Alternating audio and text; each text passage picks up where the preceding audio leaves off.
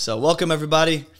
For those of you that are new, have never joined a Bible study before, today we're talking about, well, the series that we're in is called The Divine Son. Give me one sec. It's called The Divine Son. And um, this is part five. Uh, we've already spent four full episodes talking about how Jesus is communicated to be um, God in the flesh, the, the eternal word emanating from the Father, made flesh. We spent four episodes talking about that. Today, what I want to do is I want to kind of think through and talk through two of the most common pushbacks that I receive when it comes to Jesus being God. Um, typically, if, if you've ever come across people like this, um, especially Muslims that I come across, um, or Jehovah's Witnesses, the language that they use is this. They'll go, well, Jesus can't be God, number one, because the scripture says he's the firstborn. I don't know why I said says like I'm from Texas. The scripture says he's um, the firstborn. So that means he's created. Or they'll say something along the lines of, well, scripture, like in John chapter 1, you know, it says he's the only begotten. He's the only begotten son, meaning he was created. He was brought forth. He was conceived and he was created. And I go, I don't know, man.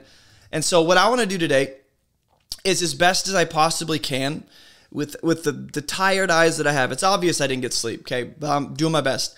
Lord Jesus, help me. Um, what I want to do is is help equip you to defend this doctrine, this teaching, which is that Jesus is God in the flesh. He's distinct from the Father. He's distinct from the Spirit. He's the eternal Word emanating from the Father. But how do we make sense of what does it mean that He's the firstborn? What does it mean that He's the only begotten Son?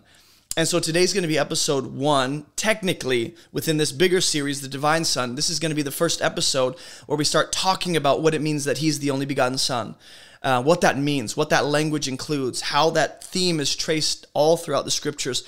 And it starts with this language of the firstborn. Okay, so when you go to passages like, um, I don't know, uh, Colossians chapter 1, verse 15, let's just go there real quick. This is typically a scripture that people who deny the divinity of Jesus will use. They'll say, well, he's the firstborn of all creation, which means he's a created being. And I go, bro, you've you've no idea what you're talking about. You've no your your English background, all the cultural ideas that you have, you shove it into that idea, and you, you you're already missing the mark. Okay, so I really hope to equip you to make sense of these things, because I'm sure if you have not heard these arguments yet, that you know Jesus can't be God because he's created, firstborn, he's the only begotten. You're going to hear them eventually. And what are you going to do when you hear them? Will you be able to defend them? Will you be able to look at scripture and make sense of what that means? So, um, when it comes to the firstborn, okay, the literal sense of firstborn refers to offspring or seed or descendants, okay? Uh, and I'll show you the Greek word used. I'll show you how it's used in the Old Testament and how we make sense of it. Then we'll tackle the only begotten. This is cool. Okay. When you make sense of this and see it all, it'll blow your mind. I promise. Uh, the literal sense of firstborn refers to seed, it refers to rank or status within a family. So the firstborn son in a patriarchal society was given unique, special status above the other brothers, above the other siblings. The firstborn would become the head of the family upon his father's death. He'd receive his father's blessing, Genesis 27. He'd receive a double portion of the inheritance, Deuteronomy 21 17. And he'd be the primary carrier of the family name. In other words, he continues the legacy essentially. Okay, the name continues through that firstborn. So it refers to rank and status, um, an inheritance, like an heir, the one who's the, the rightful owner of the estate. Um, though the other siblings do get a portion, um, the metaphorical sense, so that's the literal sense. The metaphorical sense of firstborn refers to the uniqueness and special favor and treatment. I'll say that again. The metaphorical sense, and I'll show you with Exodus chapter 4 where we get this idea. Because firstborn is going to be used of Israel, the nation, a people composed of hundreds of thousands of Israelites. And God is going to say, That's my firstborn son. So when it comes to the metaphorical sense of the word firstborn, like in Exodus 4:22, God appoints and chooses Israel, a nation, to be his firstborn son. So not in the sense that they're conceived or created or literal offspring of God, but in the sense that they are uniquely appointed and chosen by God to be his special nation. Okay, so God takes the descendants of Abraham now, you know, in slavery to Egypt, and he tells this to Pharaoh. Well, he's talking to Moses here. He says, uh, You can't see it yet, so let me fix the screen. I'm glad I checked. I'm glad I checked because it always freaking happens. We'll do window. Let's go to display. Bingo, bango. You can see it now, okay?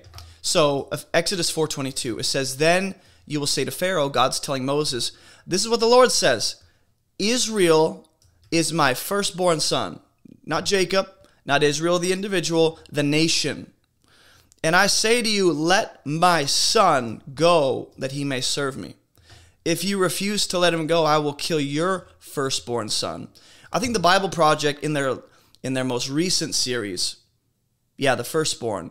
They traced that theme so well. They did a fantastic job. I would recommend you go listen to the podcast or at least look at the video they put out uh, of the firstborn. It really traces this theme because if you miss, if you misstep, if you get ahead of the theme, if you jump the gun, you're gonna misunderstand what firstborn means. So we see this idea put forth for the nation of Israel. God says, "You're my firstborn son." What does that mean? that they were created and conceived, well, in some sense, from Abraham's, you know, loins, you might say. Uh, God allowed the nation to arise, right? He blessed Abraham to be fruitful, to be to multiply, right? So that his descendants would multiply and fill the earth. So we have the nation of Israel in that sense.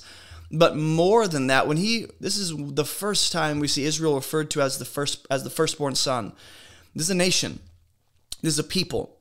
This is referring to their appointed status as the chosen nation of God.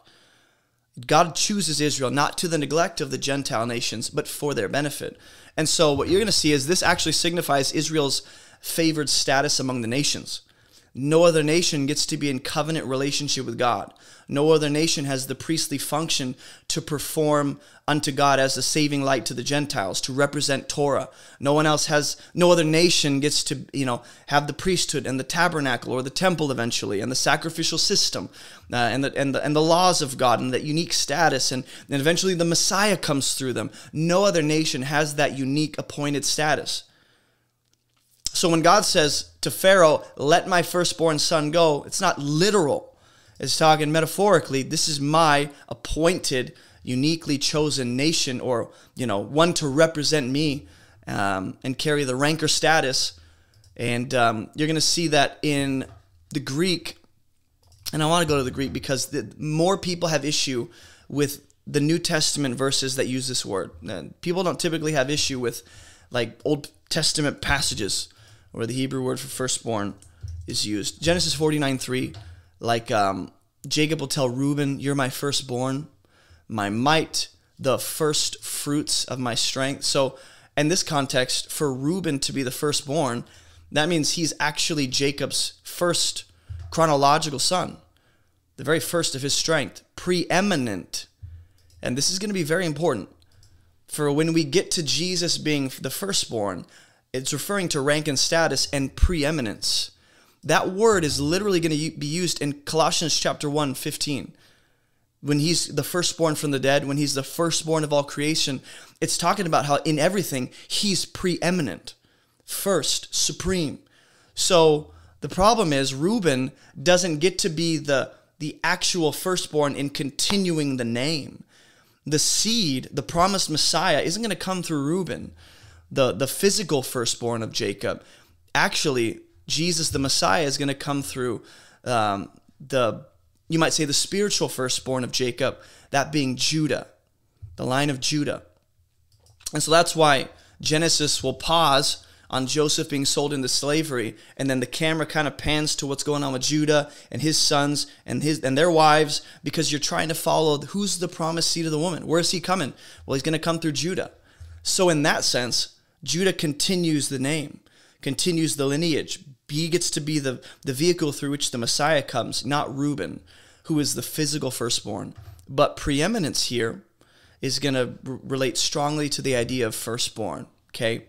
So you, you need to remember that. When you think firstborn, think the first of, of, of all, the supremacy. It notes preeminence, it notes uh, first place, rank and status, especially in a family. So Jesus is very simply the first and the great and the greatest. The Greek word used for firstborn is prototokos. It honestly sounds like a brand of chips. Prototokos for firstborn. It literally means eldest, first, or preeminent.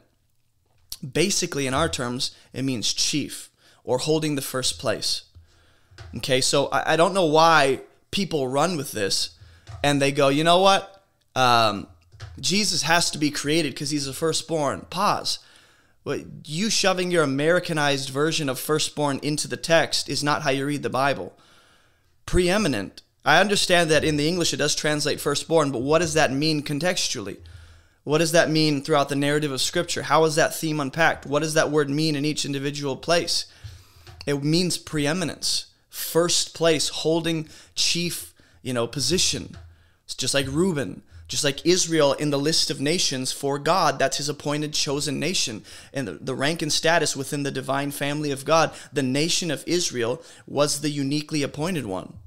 And you're going to see all this language used exactly of Jesus uniquely appointed, preeminent, first, having ultimate rank, supremacy, all that. It's going to be used of Christ. So, very simply, when we get to texts like Colossians 1, Romans 8, Psalm 89, Hebrews 1, Revelations 1, you're going to see that Jesus is the firstborn. But it's so much more than what we've been taught and what we think. It has nothing to do with being created. Very simply, again, it's uniqueness, greatness, and supremacy. You might want to write that down. Firstborn notes uniqueness, supremacy, and greatness or superiority. He's the first to rise from the dead. Colossians chapter 1. We're going to look at every single text in the New Testament that links Jesus as the firstborn. Okay? It says Jesus is the image. We're already off to a fantastic start. Man, humanity is made in the image. Completely different from Jesus being the image of the invisible God. The word the, the fact that it's in front of image, it means he's exclusively the only one. There's not many, there's not multiple, there's only one exclusive image, perfect image of the invisible God, and that's Jesus. That's why he says, When you see me, you see the Father. And then people get confused and go, He's the Father. He's not the Father. He's the image of the invisible God. That's where we get the language of the visible presence of Yahweh in the Old Testament and then the invisible presence. Jesus is the image meaning since we're made in the image, Jesus is not because he is the exact image we're fashioned after. And then it goes, he's the firstborn of all creation. Why do you think Paul intentionally starts with, he's the image of the invisible God, before he says he's the firstborn of all creation? So that no one is confused and goes, oh, he's created. He has a beginning. He was brought into, you know, reality. No, he was conceived by the Virgin Mary, but the eternal word emanating from the Father was always there. All he did was put on flesh and continue existing in a different mode, meaning he put on flesh, he became one of us. Okay, so he's the firstborn of all creation. And people go, see, he's the first of all created things. Paul's not going to at all touch on that. He's not going to say that in the least bit. It says, by him, by Jesus, all things were created all created things are in one category. Just so you know, in heaven, earth, visible, invisible, thrones, dominions, rulers, authorities, all things were created through him and for him. So what we have here is all created things in one category. Jesus does not fit into the category of created things. Do you know why? Because he's the one who brings everything into existence. He is distinct from everything that is created. He's in a different category. In fact, he's the image. So for him to be the firstborn of all creation, again, notes rank, status, and supremacy above all. How? Because all creation comes into existence by the uncreated God, who is the image of the invisible God, the Son, the eternal Word emanating from the Father. He brings everything into existence. So, when it says he's the firstborn of all creation, Paul is not lumping Jesus into the category of creation. He's taking him distinct from all creation. These are created things. This is Jesus. And Paul's going, yeah, he's the first. He's the he's the uncaused cause. He's the unmoved mover. He initiated all created things to come into existence and be organized and structured. He's the method, He's the origin. How do you know that? Because he goes on, He's before all things. Uh, everything created. He doesn't lump Jesus into the category of created things. He distinguishes Jesus from all created things. If Paul says all things, he precedes, all things are created, he precedes and he's before and he made it, then he couldn't say that if Jesus was in the category of created things. Paul would have to say Jesus, another created thing, brought every other created thing into existence. He doesn't say that. He's before everything. In him, all things hold together. Okay? And what you're going to see here is that he's also going to be called the firstborn from the dead. So, verse 18, he is the head. Remember, rank, status, supremacy, having chief place. He's the head like the control center, the ultimate, you know, thinking faculty of the entire body, the one driving the thing, he's the head of the body. The church, he's the beginning of it all, all of creation. Who clicked the button to start everything going?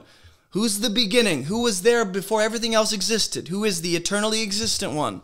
Apparently, it's Jesus, who is the firstborn from the dead. So we have the firstborn of all creation. Now, just to be clear, the only times you're going to see firstborn attributed to Jesus is in Colossians 1, Romans 8, Hebrews 1, and Revelation 1. Those are the only times. Two times out of those one, two, three, four total times, two of those times are right here in the same passage. That's very important to understand. Like, catch this. It is very, very important to understand the fact that he's the firstborn of all creation, but he's also the firstborn from the dead. Now you go, what does that mean? We'll get to that. I just want to focus on him being the firstborn of all creation, okay? But he's the firstborn from the dead, that in everything he might be what? What does preeminent mean? Supremacy, preexistence, ultimate rank, ha- having supreme chief place, having first place. Remember, we've talked about this already. That when you're the firstborn, that's your unique rank and status in the patriarchal family. You had the continuing name of the, of the father. You would continue the lineage.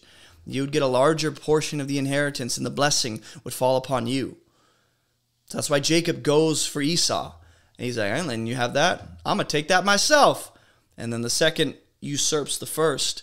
And things are kind of reversed, but God works with it. And he actually appointed things to work like that for Jacob and Esau. The point for Jesus is that him being the firstborn of all creation relates to him being the firstborn from the dead. It's almost like, pause.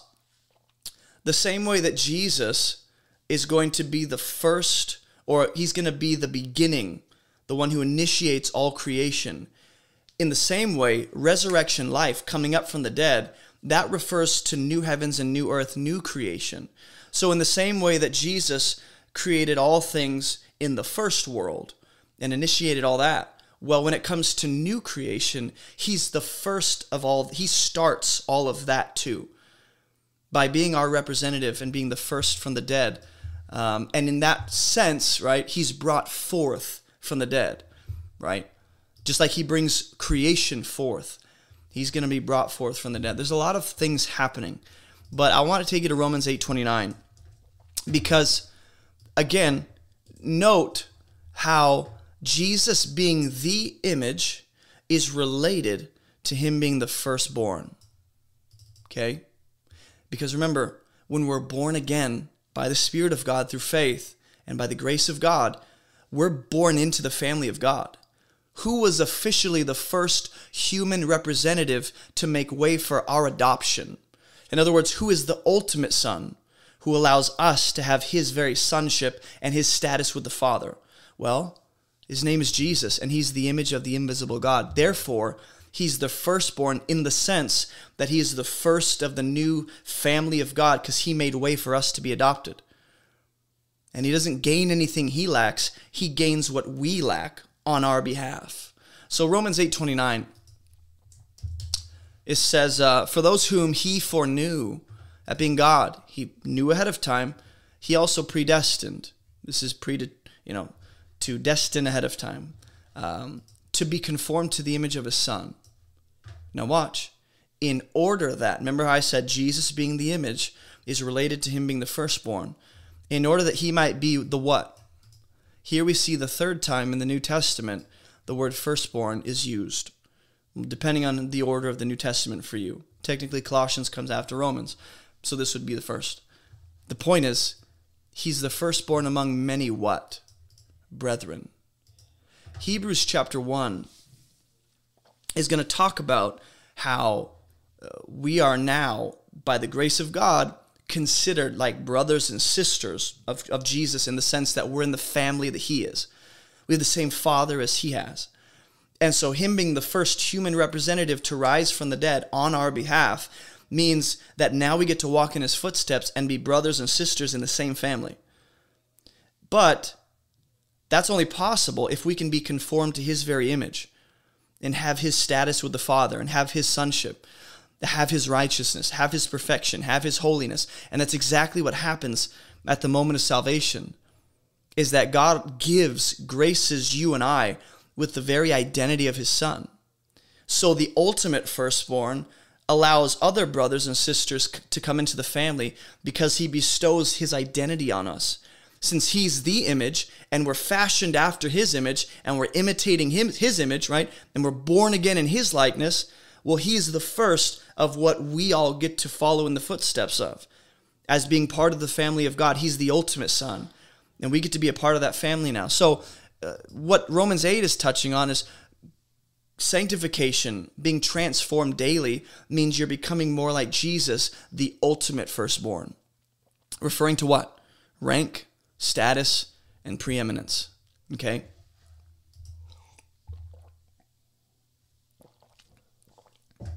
So when you go to Revelation 1, which I'm not going to go to yet, you're going to see what it means that he's risen from the dead as the firstborn. Psalm 89, 26 through 27. This is, um, well, one of the prophetic Psalms. Speaking of, uh, we're going to go to Psalm 89 actually when we go to Hebrews. Hebrews uses the Psalms a lot. There's something going on there where the author of Hebrews is just living in the Psalms and he's pulling out New Testament truth, seeing Jesus where he rightly belongs in the Psalms, and then making that application, reinforcing his points for the audience. And so we'll go to Psalm 89 when we look at Hebrews chapter 1. But um, Psalm 89, 26 through 27 refers to, uh, I believe, the ultimate firstborn son, Jesus. Um, David being a, a, a, shadow of Jesus, a, a Christ type. And so a lot of his Psalms are prophetic. He's said to, you know, write by the Spirit. He's filled with the Spirit. The Spirit of God, you know, puts forth his word through David. And so his words are not only authoritative in that sense from God, but also um, prophetically declaring Jesus. So this ultimate son that's coming shall cry to me. This is God speaking. You are my father. You are my God and the rock of my salvation. Okay. I will make him the firstborn the highest of the kings of the earth. So, in the Old Testament, to be the firstborn, rank and status in a national sense meant you were actually the highest ruler and king. That's why Israel, the nation, is referred to as God's firstborn son. When he tells Egypt, that wicked nation, right? He says, Let my people go. And God says, If you don't, I'm going to take your firstborn. And he does in order to get his firstborn. He redeems. There's a picture of redemption there. Getting his children um, at the cost of the other firstborn. And eventually that's going to, you know, foreshadow Jesus, the ultimate firstborn, laying his life down so we could be set free. But the point is, being firstborn relates to being the highest of the kings of the earth. That is so important. That is so important because because there's almost concentric circles to this. There's there's firstborn within a family. There's firstborn within a nation. There's firstborn within even the surrounding nations. And it, and it, and it works its way out so that Jesus ends up being all of those. All of those. The firstborn in the divine family of God, the first as the ultimate king of all rulers on the earth. He's the King of kings and Lord of lords. He has preeminence in rank and status, right? And so back to, um, actually, let's go to Hebrews 1 real quick, and then we'll make our way back to Colossians chapter 1. This is what Hebrews 1 6 says. And again, when God brings the firstborn into the world, pause. Does that note creation, bringing something into the world? Not necessarily. In fact, let's make it very clear that God actually is speaking of this firstborn. When he comes into the world, he says, Let all God's angels worship him. What happens when Jesus is conceived by the Virgin Mary? Well, you have angels declaring his arrival to the shepherds. You have angels crying out that he's here, essentially attributing worship um, to the Son. And then you'll see the shepherds, you'll see the wise men from the east come and worship this baby Jesus, who's apparently just a created human, right? No, he's not. He's the firstborn. And God brings him into the world, which, do, which notes, which doesn't assume being created. You can pre exist, and that's exactly who Jesus is. The eternal Word, emanating from the Father, pre exists his human life. And he comes into the world, meaning he changes forms. He takes on a different mode of existence. He puts on flesh. And he, as the already firstborn existent one, comes into the world. Meaning he's already the firstborn. He's just coming into the world to do something new. And God makes it clear who he is by saying, Let all God's angels worship him. God actually demands worship for his son. So that's really important.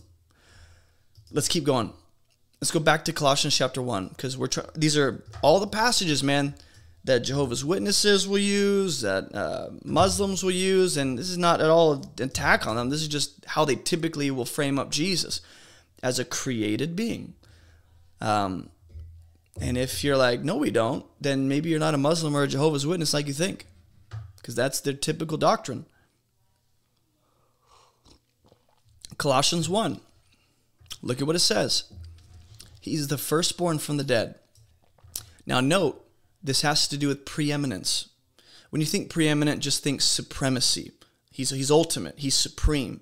He has the chief rank and status as the just ultimate supreme king. That's what we saw in Psalms chapter 89, is that the firstborn is the ultimate king of kings. So the firstborn from the dead here notes preeminence.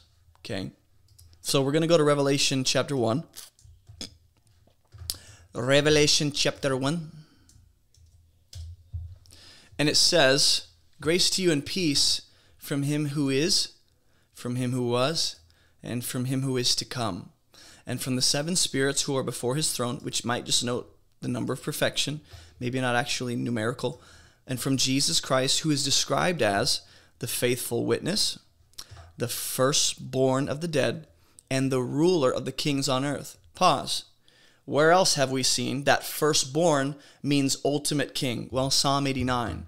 Well, Colossians chapter 1, to have supreme uh, authority and power over all creation, which includes every king and ruler that exists in the physical and spiritual. He's ultimate. Hebrews is going to touch on this so much. And that's why I want to pace myself and not rush through this. I want you to see it. I don't just want to dump a truckload of data on you. I want you to, to, to meditate on these things. And notice that Jesus being the firstborn of the dead relates to him being the ultimate ruler of every king that exists on the earth. And he's the faithful witness. These three ideas come together um, for John in his writing. Okay? So, what it means that he's the firstborn of the dead is actually explained in verse 17. Uh, when I saw him, and John is referring to seeing Jesus, he says, I, I fell at his feet as, as though I was dead. And yet he laid his right hand.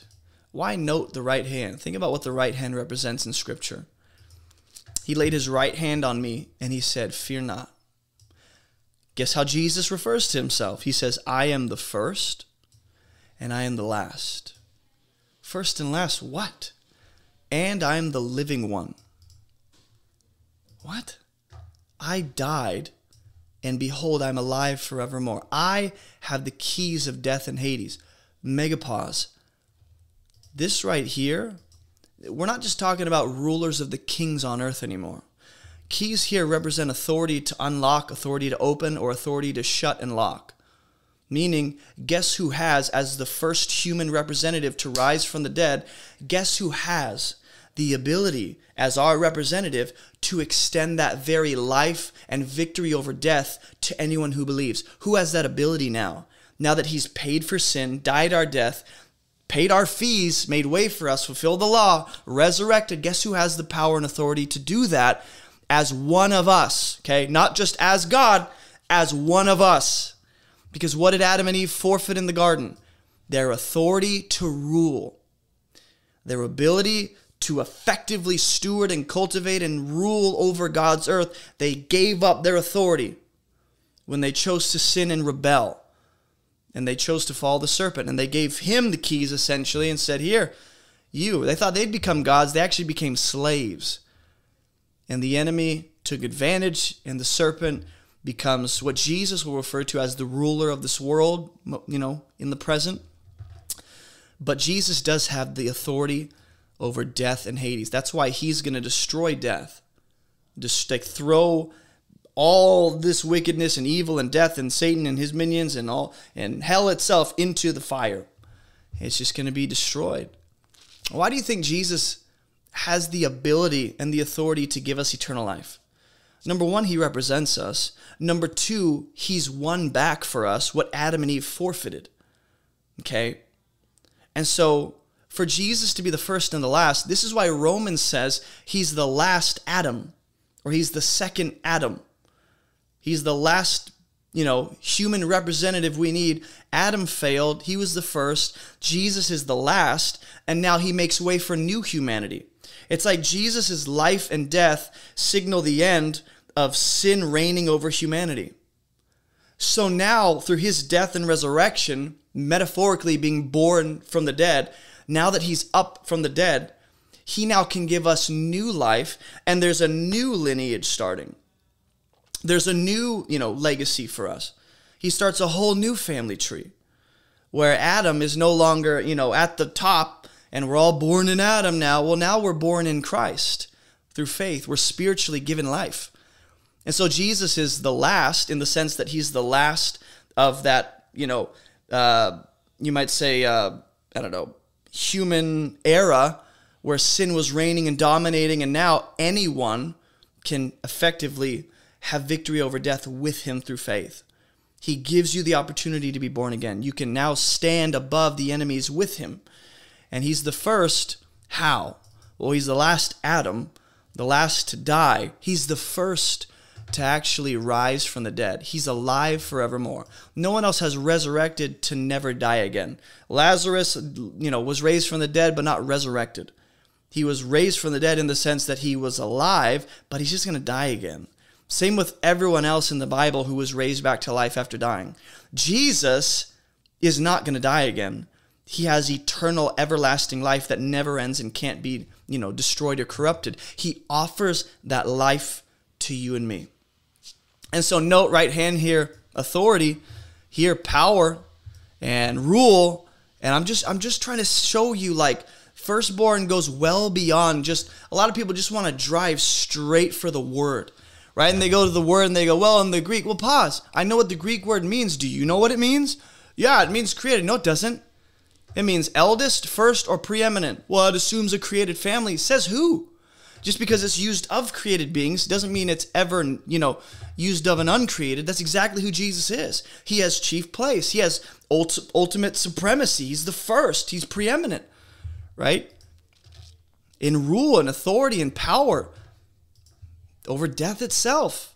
He's the first human to rise from the dead, never to die again. He's the first of our, you might say, new spiritual family that we can be a part of. He's the first. No one else has been resurrected to glorified body, but we're promised that we'll follow in his footsteps and be a part of his family. That's what Hebrews 12 touches on. It's exactly what Hebrews 12 touches on. And we're going to go there because I got to show you this. It's taking way longer than I thought, but I'd rather go slow and make sure you see it. It says, You have come to Mount Zion. This is the author of Hebrews saying, Don't go back Don't go back to the old covenant. Don't go back to the old way of relating to God without Jesus. Look to him as Messiah. Keep following him faithfully. People are tempted to abandon or to they're close to following. I don't know, like that looks real hard. And the author of Hebrews is saying, look, for those of you that have come to believe, you've come to Mount Zion. You've come to the city of the living God, the heavenly Jerusalem, and to innumerable angels in feastal, festal gathering, like a festival, and to the assembly of what? The assembling of what? It says the assembly of the firstborn. This is the assembly, meaning multiple, not just one, multiple, of the firstborn. What does that mean? Of those who have that rank and status um, in the divine family. What does Jesus share with his people? I mean, it's Peter goes so far as to say we're partakers of the, the, the divine nature. Doesn't mean we're God at all. Doesn't mean we're God now, or deity, or divinity. What that means is Jesus' status and rank as the ultimate firstborn human representative from the dead, he now allows you to be a part of that assembly so that technically, you know how God referred to Israel collectively as his firstborn? Well, now, anyone who's in Christ, just like anyone who descended from Abraham was a part of national Israel, and that was the firstborn of God. Well, now, anyone born again in Christ and you're positioned in Jesus through faith, you're a part of that firstborn assembly. Because look, who are enrolled in heaven. So if you believe you've come to the heavenly Jerusalem, You've come to the spiritual Mount Zion that's going to last. You've come to innumerable angels in festal gathering, and you've come to the assembly of the firstborn, where your name is actually written in heaven. You're enrolled, like you're enrolling into college course, but way better, and to God, the judge of all. And guess what? To the spirits of the righteous made perfect, and to Jesus, the mediator of a new covenant and to the sprinkled blood that speaks a better word than the blood of Abel. What the author of Hebrews wants you to see is that Jesus here is the better Abel because his blood does not condemn. His blood actually redeems and purchases and atones for sin. His blood purifies. His blood speaks mercy and grace. Whereas the blood of Abel cried out demanding for justice.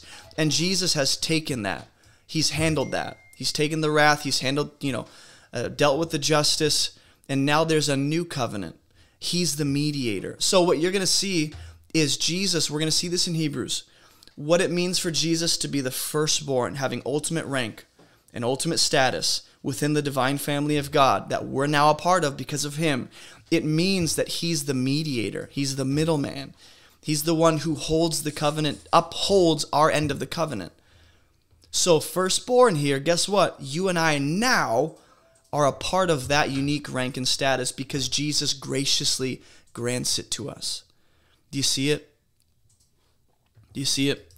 So, the word firstborn, as much as you want to fight against it and run to some translation that supports your presuppositions and what you were trained to think, it actually means, when it comes to Jesus, the word firstborn, and in every other context, first in rank and status, uniquely appointed, having first place and supremacy.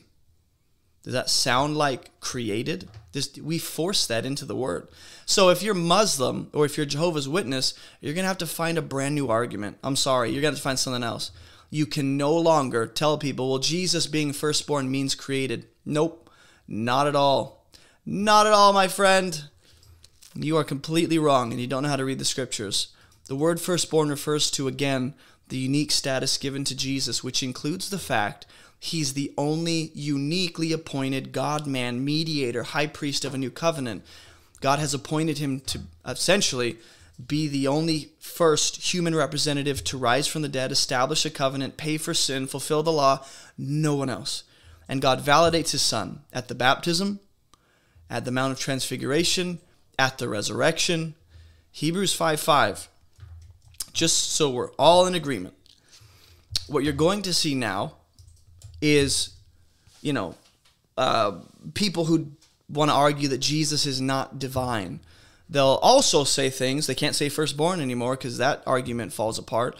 But they'll say things like, you know, he's the only begotten, which means he was created, he was brought forth. The word literally means brought forth and conceived.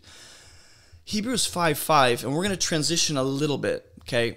Um, I don't know if I'll get to what I wanted to today. I might need to take a breather, and we'll save this for next Monday because, uh, again, I want to pace myself. And I want you guys to not have so much information that you can't digest it. Hebrews 5 5, it says, I want you, I want you to see the transition between uh, firstborn and only begotten. Christ did not exalt himself to be made a high priest. Because technically, Jesus, coming from the line of Judah, according to Torah, he should not have been a high priest because of the fact that he didn't descend from the tribe of Levi. And especially a high priest, he didn't descend from the line of Aaron. So the Aaronic priesthood requires the high priest to descend from Levi. And Aaron, obviously, he descends from Levi. And Jesus, how is he a high priest? How is he the mediator of a new covenant? Hebrews will go on to explain that. But what you're going to see is that he didn't make himself a high priest and violate the law or work around it. In fact, quite the opposite. God appoints him to be a high priest. The Father validates the Son, the divine Son, to be the high priest for all of humanity. In fact, here's what God says of the Son He says, You are my Son, today I have begotten you. And then the Muslim or Jehovah's Witness individual will take this and run with it and build a doctrine out of their translation that is obviously mis, if you know, intentionally leaving words out, and they'll go, "See, he's created." Look at the context. Being begotten here refers to being appointed to be something unique. What other high priest is there outside of the tribe of Levi? You might go, uh, Jethro. Well, Jethro was a priest in Midian. Doesn't count. Uh, well, uh, Melchizedek. Melchizedek wasn't a part of the nation of Israel. He was in Jerusalem, at the time Salem, as the king of righteousness and peace. He's an image of Jesus, foreshadowing Jesus. So you can't use either of them. What other high priest is appointed outside of the tribe of Levi to be representative, the representative of God's people? Melchizedek seems to typify that in some ways. That's why he'll bring in Melchizedek in Hebrews. Jethro is a kind of, but it's with Midian. You know, he is with God, but it's it's for Midian, not like people of Israel or the humanity at large. So for Jesus to be begotten here, for God to say, "You are my son," it's a validating statement. You see it? He's saying, "You are my son. Today, right now, I have begotten, uniquely appointed you to be what? Specifically, the one who represents us to the Father." our defense attorney, our high priest, uh, our advocate, the one who mediates a new covenant. He also says this in another place You are a priest forever. Now, here's Melchizedek after the order of Melchizedek. In what way? Well, in the sense that Melchizedek just kind of comes out of nowhere. Bro just kind of soars out of Salem and goes, "Oh, thank you, Abraham." And Abraham goes, "Oh, here's a tenth of my stuff." And you're like, "What is happening?" In the same way that Melchizedek, in in some sense, continues as a priest, um, Jesus is likened to that, but in a better way. His his priesthood is eternal and actually established forever, not just recorded. Um, and taken note of. Jesus' priesthood continues forever. It can't be stopped. You, you cannot stop the the, the mediating work of Christ on our behalf, where he's pleading with the Father, standing in our place, representing us, defending us, and holding up our end of the covenant. He'll never stop doing that. So for Jesus to be begotten in that context, Hebrews 5, he's uniquely appointed to be the only perfect representative of humanity, man. Um, the other thing you're going to see is Hebrews chapter 7, verse 28. Hebrews 7:28 it says the law appoints men. Notice the appointment of high priest and the language um, in their weakness as high priest but the word of the oath which came later than the law uh, appoints a son okay who has been made perfect forever. So here we have the status of Jesus as what? As son. Not as angelic messenger, not as an ex, you know just a created spiritual being, as the actual Son of God. And again, that title is connected to being appointed to be what high priest, not by the law. The law didn't appoint Jesus to be high priest. The promise and the oath God made to Abraham, that's what allows him to be high priest. Um, which um, the word he's referring to is uh, believe it's Psalm, yeah, Psalm 110. Okay. But technically, the oath can be traced all the way back to God promising Abraham that, hey, I'll make your descendants as numerable as the sand on the seashore, um, as much as the stars in the sky. That was, um, or even Genesis 3, that the, um, the promised seed of the woman will come and crush the head of the serpent. You know, you got all these different statements that aren't explicitly saying he'll be a high priest mediating a new covenant, but it's language that comes together to form the picture of Jesus in the very like first few chapters of the Bible. Um, so this has always been there. You know, that preceded the institution of the law. Not to belittle the law, we're not minimizing the law at all. The problem is when you make the law ultimate and you say, well, how he can't I bypass it. God, God can't work within him without he's not violating the law at all. He's saying, guess what? What all the broken high priests keep coming from the tribe of Levi. So I'm going to appoint a son to come through Judah to do what none of the human, you know, purely human representatives can do because Jesus coming is he's going to be God in the flesh and he's going to go around what the Torah requires in terms of you need to be a Levite, you need to come from Aaron, and Jesus is going to be appointed by the resurrected life. So you go, what's his qualification? What's the basis for God doing that? Well, you resurrect from the dead, and we'll see if you have any kind of argument. But Jesus resurrects from the dead, those are his credentials to be our high priest. Did any of the other high priests that descend from Levi, did they rise from the dead? Did they conquer sin and death? Did they sacrificially lay down their life? No, they didn't. So they don't have the qualification to represent us eternally, especially the fact they have sin. Jesus does not. So he's more qualified and more capable of being our high priest than what the law could have, you know, instituted or um, you know put in place for us.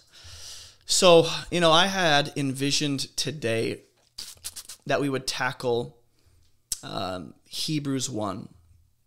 Here's what I want to do instead. Um, since we're done a little early, uh, there's no way, man. Like, I'll show you my notes. Look, if I do this, if I insert page number, uh, you're getting a sneak peek at my notes. Don't expose me. Gosh darn it. No insert page number. Okay, I still have that. That was four pages of notes. I still have six more, and this is going to be far more explanation. We're going to go through Psalms chapter two as a whole chapter. We're going to go through Psalm 89. You probably can't see this. It is what it is. It's Psalm 89 as a whole passage. We're going to go through uh, Psalm 97 as a whole passage. Psalm. This is going to take like two hours minimum. So there's no way I can get this done today. So instead, I want to take a few questions before we get out of here. Um, Titanium, thank you for that. Tit- Titan Tumen. Thank you for that. I appreciate that gift. You don't know where that, what that does for us, and how that makes this uh, ministry keep going, man. We are, you might say, God funded but crowd supported. He uses His people, so thank you for that. It means more than you know and does more than you know. Goes farther than you than you even know. Uh, I want to answer a few questions if I can, because um, I promise, like, I'll either go through this Wednesday since I didn't get to it today. I'll tell you what, since I didn't get to it today, I promise you have my word, unless God takes my life and I get to go home early. Yeah, sucks for you guys, but I get to go. Um, if I'm alive on Wednesday, I will go through Hebrews 1 and we'll finish this. All right? I will do that. I just there's no way today. I don't have the the mind. I'm not awake enough. The time running out. So I want to take a few questions. Let me know if you guys have questions, just specifically, you know, relating to, you know, Jesus being God in the flesh. That would be helpful. Um, probably not like, I don't know, disproving texts, meaning this text makes it seem like Jesus is not God, because I'm going to go through those later. I don't want to get ahead. Um, but I do want to take questions. And if even if it doesn't have anything to do with Jesus being God in the flesh, I'll take whatever questions relating to faith and Christianity and and you know um, life, walking with Jesus, you know the Bible, whatever questions revolving around that. Just a few because um, I just know I'm not in, I'm not in a mental state to effectively communicate the beauty of Hebrews one and the entire book letter to the Hebrews. It's insane. That is so cool. So what I'm gonna do now is transition a bit. I just got fatter on the screen. I gained some weight. And then what I'm gonna do is let's do comments. I want to make sure you guys can see it. So I'm making sure I paste in the URL. We're good. Let me see if this actually works. Q&A time. There we go. Cool. So it works. Now, I would love to answer as many questions as I can, as best as I'm able to. Um, no promises. If I don't have the answer, I'll let you know. But I've been to a few Christian live chats, and they were, I won't say, but wow, you guys are awesome. Guys, give it up for yourselves. Give it up for God working through you. I mean, I see all you guys in the chat. You know who you are. You're making this place better for, for new people. Thank you guys. This ain't me. Like, people don't come here just to listen to me, they come here for the beautiful atmosphere you guys create. And so, thank you, you know, Frit, Ken, Becca. Um, I see Silver. Um, gotta love Silver in here, and anyone else I'm missing. That's just a, you know, if you're one of the core people in our community online, thank you guys. Um, someone says, James, look at this guy. How can the Jehovah's Witness even think uh, the Archangel Michael is Jesus? It just doesn't make any sense to me. Um, I actually received a few comments on a video I made where I was like, here's why I don't believe Jesus is Michael, the Archangel. Here's a logical reason, here's biblical reasoning.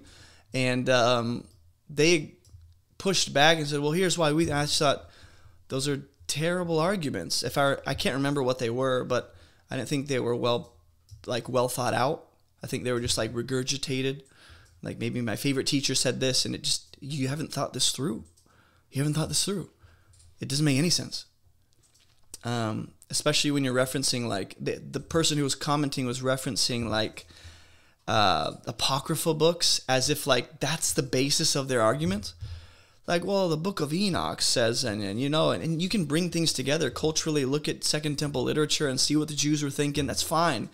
But when you're making ultimate truth claims based on a, apocryphal writings and writings that aren't divinely authoritative scripture and going, here's why, it's like, you can't build off that.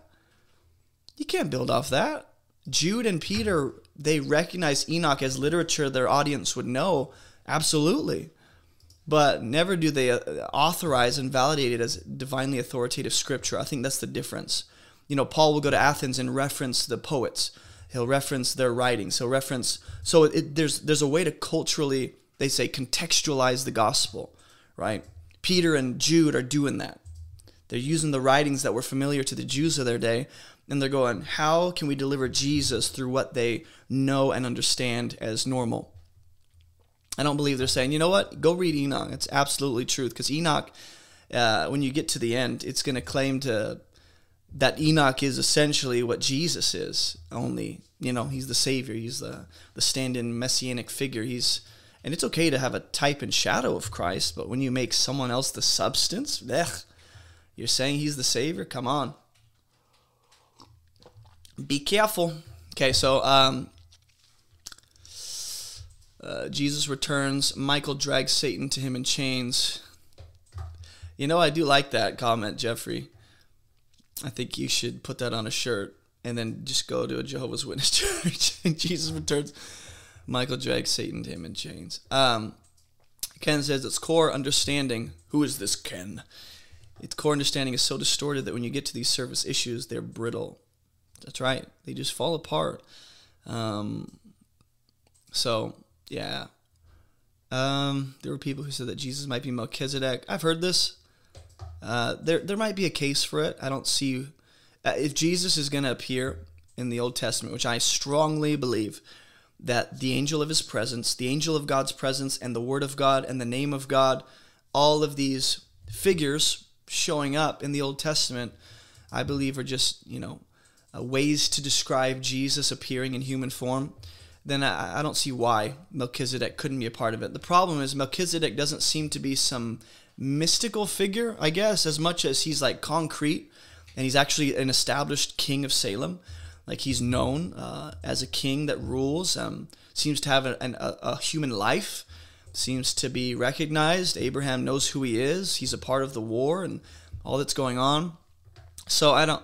It's it's just hard for me to consider that man having like a, a straight up like human life, um, and then Jesus is that.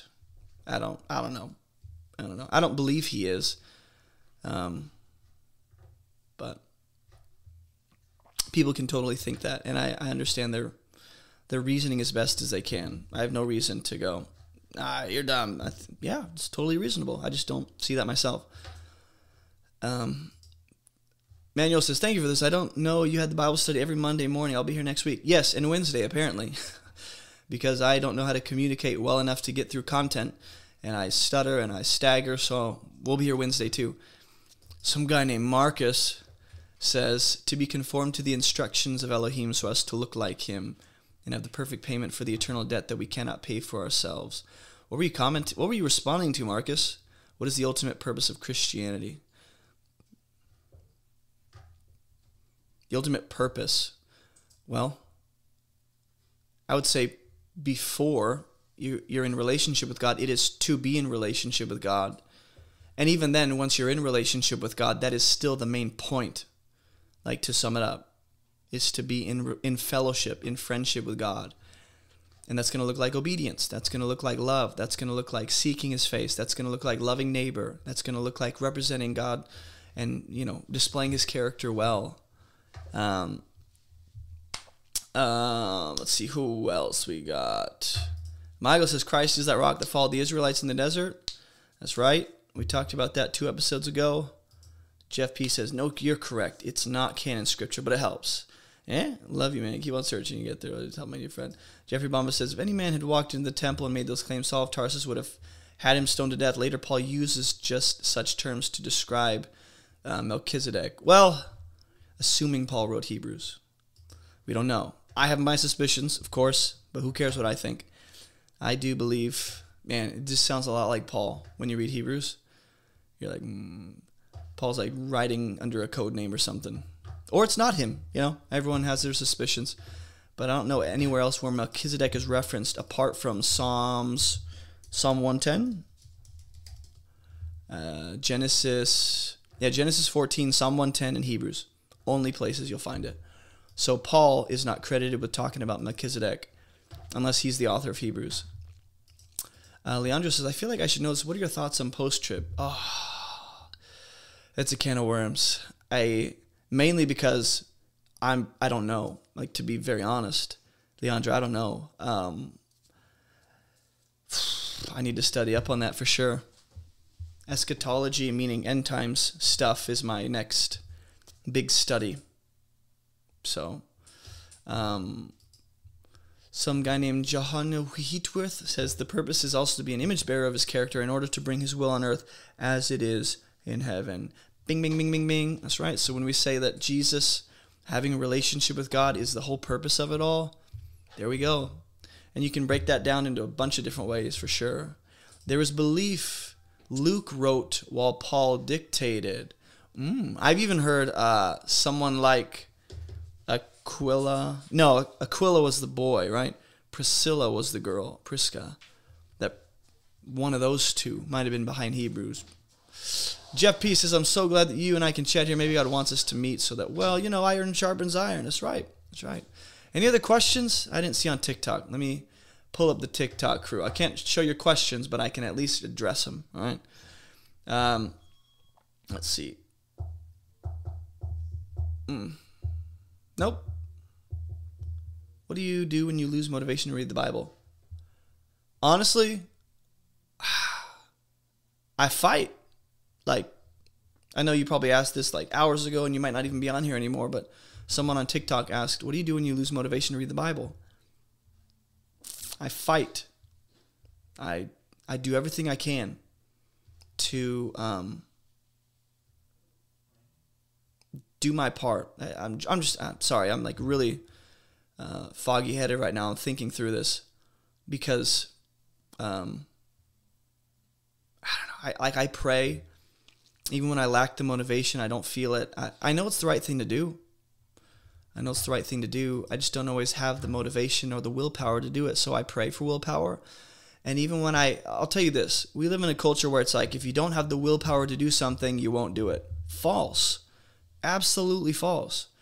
If I don't desire to do something, if I don't have the willpower to do something, I still it can easily do it. Maybe not easily. I still can do it. This is like the story of my life. How many times do I not want to get up with my kids or how many times in, eh, throughout the month does my wife not want to get up with the kids at like 5 a.m., 2 a.m.? It's like I have zero motivation or willpower, but I have to. I have to. That's the kind of thing I'm talking about is we focus so much on the desire and I'm waiting for the desire, I'm waiting for the feeling, I'm waiting for that willpower. And then God's like, how about you exercise self control and you get your butt out of bed and you I'm not talking to you, I'm talking like myself. And I feel like this is how I talk to myself. You have the ability and the God-given grace to get up and open your Bible even when you don't feel like it. And then as I do, I'll pray. God, help me to have the strength. Help me to have the willpower and the discipline as I'm doing this. And as I do, I go, help motivate me more. And guess what? Sometimes motivation comes by stepping out and walking into something that you know God's calling you to do, but you don't have the willpower to do it and you go, well, willpower precedes action. Not, again, not always.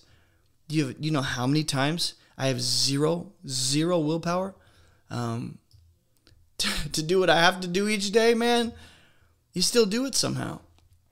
Why? Because the drive is there. The motivation might be lacking, but it's like I have to. Um, so I think you need to find the right reasons. I probably said a lot of nothing. I guess if I were to say it again, I'd say pray. Read the scriptures anyway. Do what you can exercise discipline, and find more reasons to read. You know, I have a whole playlist on YouTube of all the reasons why you should read the scriptures. It's like 10 hours of content, just every reason I could think of. I want to load you up, I want to equip you to have as much motivation as possible when you're not feeling it. Because guess what? When you're not feeling it and you still read the Bible, that's when it's the most rewarding.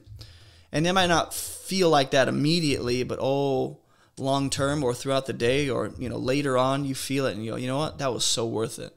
That was so worth it. So, um, uh, good morning, Brittany. She says, uh, "What platform is the question on the screen from, Jason?" That is from YouTube. So if you guys want to come join the YouTube, please do. One never regrets reading the Bible. Exactly. I just we lack the the motivation, and even when you do, I'll tell you what, find the motivation. That's my simple answer. Just find it.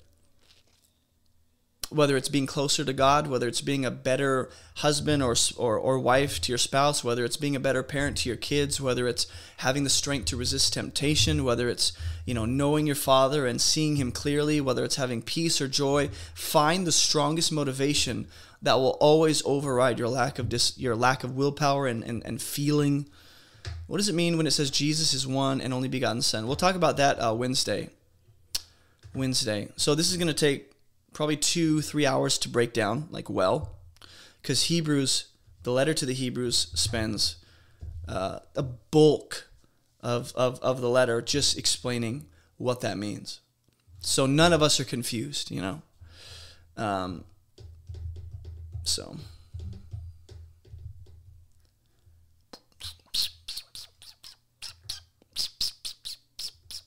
And you know what? Some people lack motivation to read the Bible because they have no plan.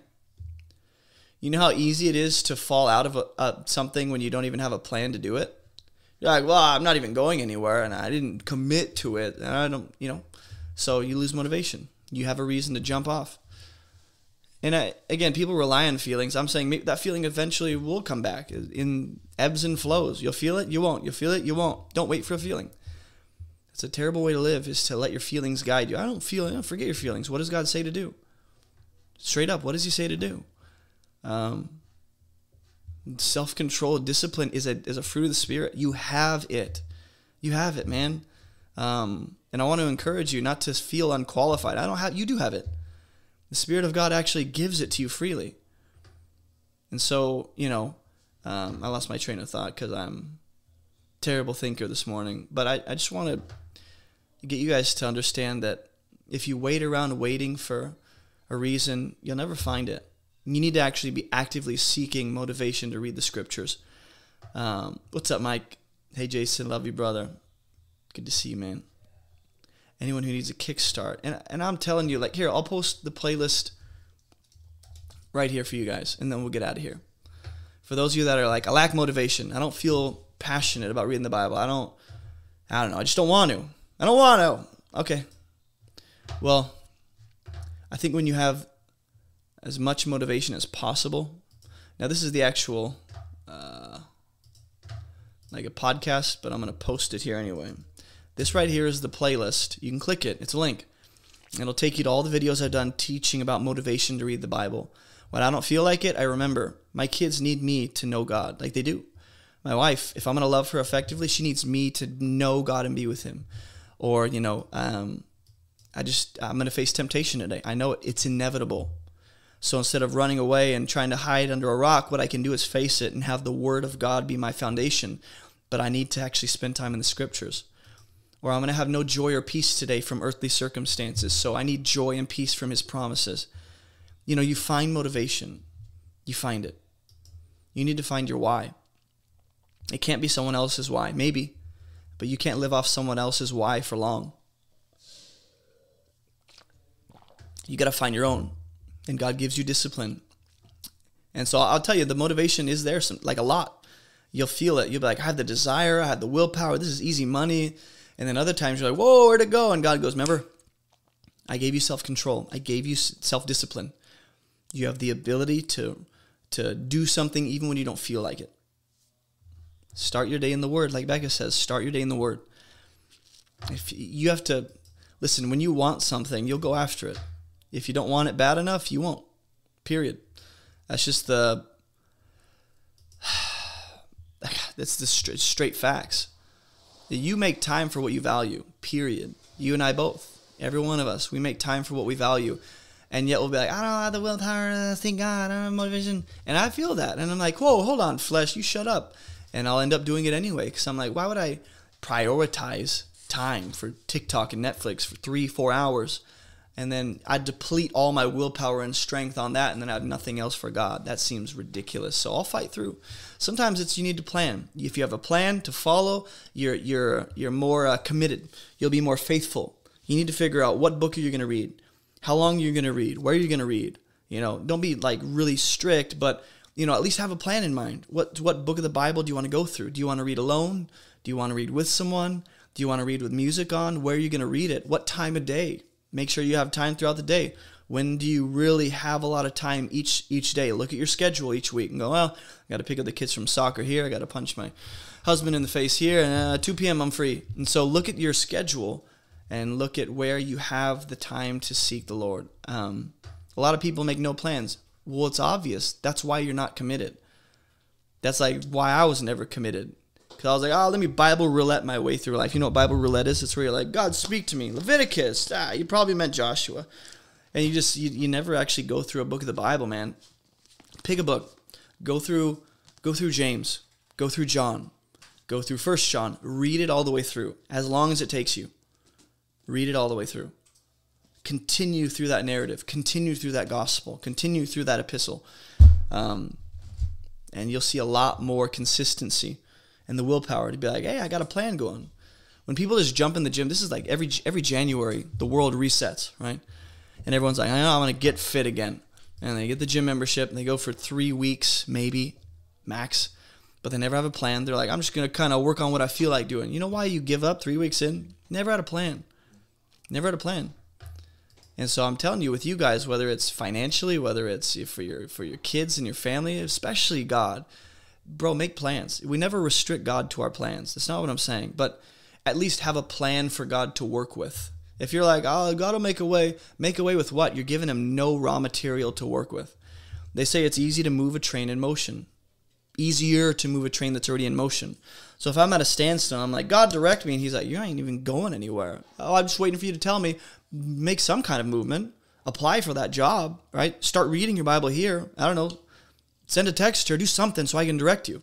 It's easier to move a train in motion. Of course, we're prayerful, but when it comes to reading the Bible, man, I'm telling the, the greatest piece of advice I can give people is have a plan, um, set alarms, have notifications on, look at your calendar, have a visit. If you're a visible person or a visual person, have something on your calendar where it's like read Bible 2 p.m. and you're like, that's right, almost forgot. You know, if you go straight to the mirror in the morning to see how beautiful you look, even though I slept three hours, look at this gorgeous hair. If you want to look in the mirror, fine. Put a put a piece of paper there that says "Read the Bible, you dummy," and you go, oh, "That's right, thank you." You know, do something.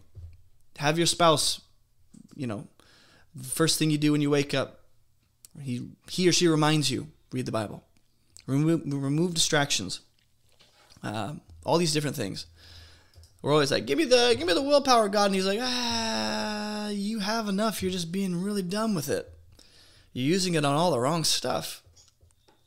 by the time you get to the scriptures at 8 p.m., you've depleted all your willpower, all your strength is gone, your energy is because you watched Netflix for three hours and binge watched a season that you're going to talk about for two days max, and then you're going to move on to something else. Mm, maybe, maybe that's why you don't have the willpower to read the Bible. You know. Do you believe apostles are gods in this verse, John 17, 24? You're, you, Father, are in me, and I in you, and they also in us.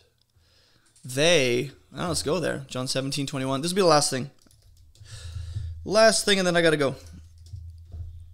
Okay, Jesus says, I don't ask for these only. Up to that point, he's talking about who? I've sent them, referring to the disciples, the apostles. Okay? So he goes, I don't ask for these only, but also for those who will believe. Different category. Through their word, that they all may be one, just as you, Father, in me, I in you, that they also. So they refers to what? Those who will believe from the apostles and those who are apostles. Someone on TikTok asked that.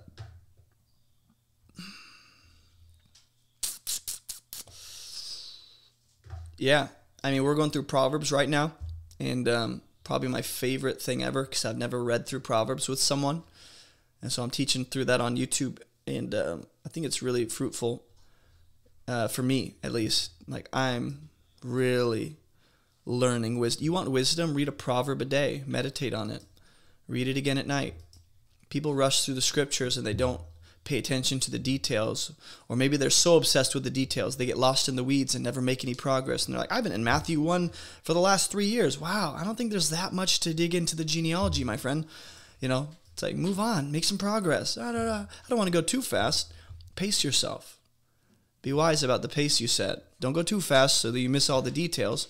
People are like, I used to know a guy in youth group. He'd be like, "Hey, I uh, I read the Bible." I'd be like, "Sweet." He'd be like, "I read like 18 chapters." I'd be like, "Bro, I don't think I don't think Daniel or Moses could retain that information. Like, what do you, 18 chapters? It's a lot. It's again like 20 minutes. Okay, you just you just pretty much jumped in a plane, flew by you know, a, a, building and said I took pictures of it. There's no way you took pictures of it. You went too fast. Um, you won't really catch it all. Get the big picture when you read the Bible for sure. Like if I if you've never read a book of the Bible, you're like I never read John. Ooh, kind of scared. Read John all the way through. Just just get a big old broad picture of the gospel, then go back and read it slowly. Now that you have the big picture, you can see the details in light of the bigger story. Um, so yeah, read through it. I wouldn't say so fast that you miss everything, but uh, fast enough to get the big picture. Like you watch a movie all the way through, an hour and a half, two hours, and then you go back the next time you watch it, and you're actually dissecting it, breaking it down, because you you know how it ends, you know how the how the whole movie goes. So I encourage you to do that with the Bible. Um, mic check, straight facts. All right, I think that's it. You guys have no more questions that I see. Jason, how do you hear from God during prayer? I get discouraged most time think thinking, am I hearing from him? Honestly, prayer isn't in the scriptures. Prayer is not communicated as something uh, that we should expect God to always speak to us through. Prayer is the way that I talk to God. Um, that doesn't mean He won't talk to me at all. But when you're relying on some audible voice or visions or dreams or some kind of way for God to vibe with me and you're neglecting the scriptures, which I'm not saying you are, Michael, uh, then I then I then I think people are missing it. Okay, so I would encourage you to number one, this is the way God speaks to us primarily, not only but primarily. So when I pray, my main focus is not God. This is a success if you talk to me. My main focus is, is I'm just here to be with you and talk to you and worship you and adore you. And I'll have some time to listen. If I ask a question, if I need wisdom, if I'm asking for direction, I'll, I'll, I'll listen. If there's no immediate answer, that doesn't mean he's not speaking. That just means uh, I have expectations of God that he just intends to not meet. And maybe he'll answer it a different way through his word. But if I'm not in the word and I'm going, Lord, you haven't talked to me in weeks, I'm starving. He's like, bro, open your Bible. I'll talk to you like very clearly. It'll be pretty obvious what I want. And then as you spend time in the scriptures, you can recognize his voice elsewhere. There are seasons of heightened, increased, like God speaking. When you like assume every season is the same, you're already set up for failure. Right. Well, in this season, God was really like just dreams and visions popping off. I mean, I was in Walmart and he'd be like, "That lady, she's going through bankruptcy. That lady, she just lost her son." And you're like, "What is happening?" That season of life might have been like incredible, uh, but and though I believe God can sustain that and keep it going, I don't believe we should expect every season to be exactly the same. There, there's for whatever reason, along the path of our life, God has ordained different seasons of like you know, increased speaking, or at least very, I very clearly recognize he's speaking. And then other times where it's kind of, kind of died down, you know, and that silence actually is supposed to draw you closer and make you, um, you know, uh, spend more time seeking Him. It's like God creates that space, that gap.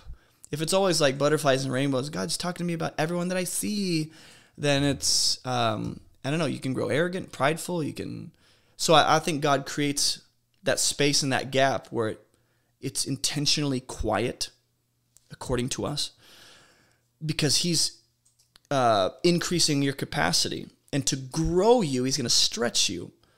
And that might include silence for a little bit. And as you read the word, you're like, I'm just not retaining. I'm trying and, and I'm praying. Well, will you keep seeking? That will do something for someone's faith when they when they deal with silence and God's not answering anything. And they go, you know what? I'm going to deal with this in a way where I'm going to keep pressing in anyway. I'm going to keep going after Him. That will do something for someone's faith. And I think God knows. God knows what that does for us. Uh, last question What is that computer Bible app you're using? It's called Bible Study by Olive Tree. Bible Study by Olive, O L I V E, Tree. All right? And so yeah, you have you have hills, you have valleys, you have mountains, you have all these different seasons of life um, don't yeah don't quit too soon you know? So all i got for you guys today let's go. Last time my audio cut out when i transitioned to this outro. So what i'm going to do here is i'm going to take the RODECaster i'm going to go to outro. You should be able to hear me. You guys still hear me? Am i coming through? I just want to make sure because Last time the audio cut out. I want to see if it's working. It says on my end it's coming through. But this is the outro scene. So, uh, welcome to OBS 101. By the way, uh, I guess now's a good time to let people know. Um, I've started a second channel which is dedicated to helping those of you that want to be Christian content creators, online pastors, you want to start online ministries, online church groups, online studies. Maybe you're trying to add an online, you know, ministry to your local church. Uh, for those who just want to use their gifts and skills in a digital space, um, I've created a second channel. It's called Above Reproach Creators. And so I'm going to periodically upload content, at least two videos a week, two, three videos. And I hope they're helpful, you know, um, where I just address what I believe Scripture says about community, content, and being a creator, and the church at large, and how to navigate that, how to def- how to discover the content God's made you to develop and designed you to put out, and how you contextualize the gospel and the, the unique way God's called you to, how to build communities online. So if you want to go uh, check that out, it's Above Reproach Creators. It's on our YouTube channel, uh, Above Reproach Ministry. You can find that related channel in on our homepage. And so you can go check that out. All right. That's all I have for you guys today. Visit abovereproachministry.com for all your needs in life. You can check out all the free resources we have, um, our podcast, um, our second podcast. You can get a copy of my book, Fruitful. You can join our online church. Um, you can give to this ministry and help us continue, you know, equipping the church, building the saints, and um, join the Discord church. We'll be live on the VC in about 35 minutes or so. So come join us, and I'll see you guys there. All right.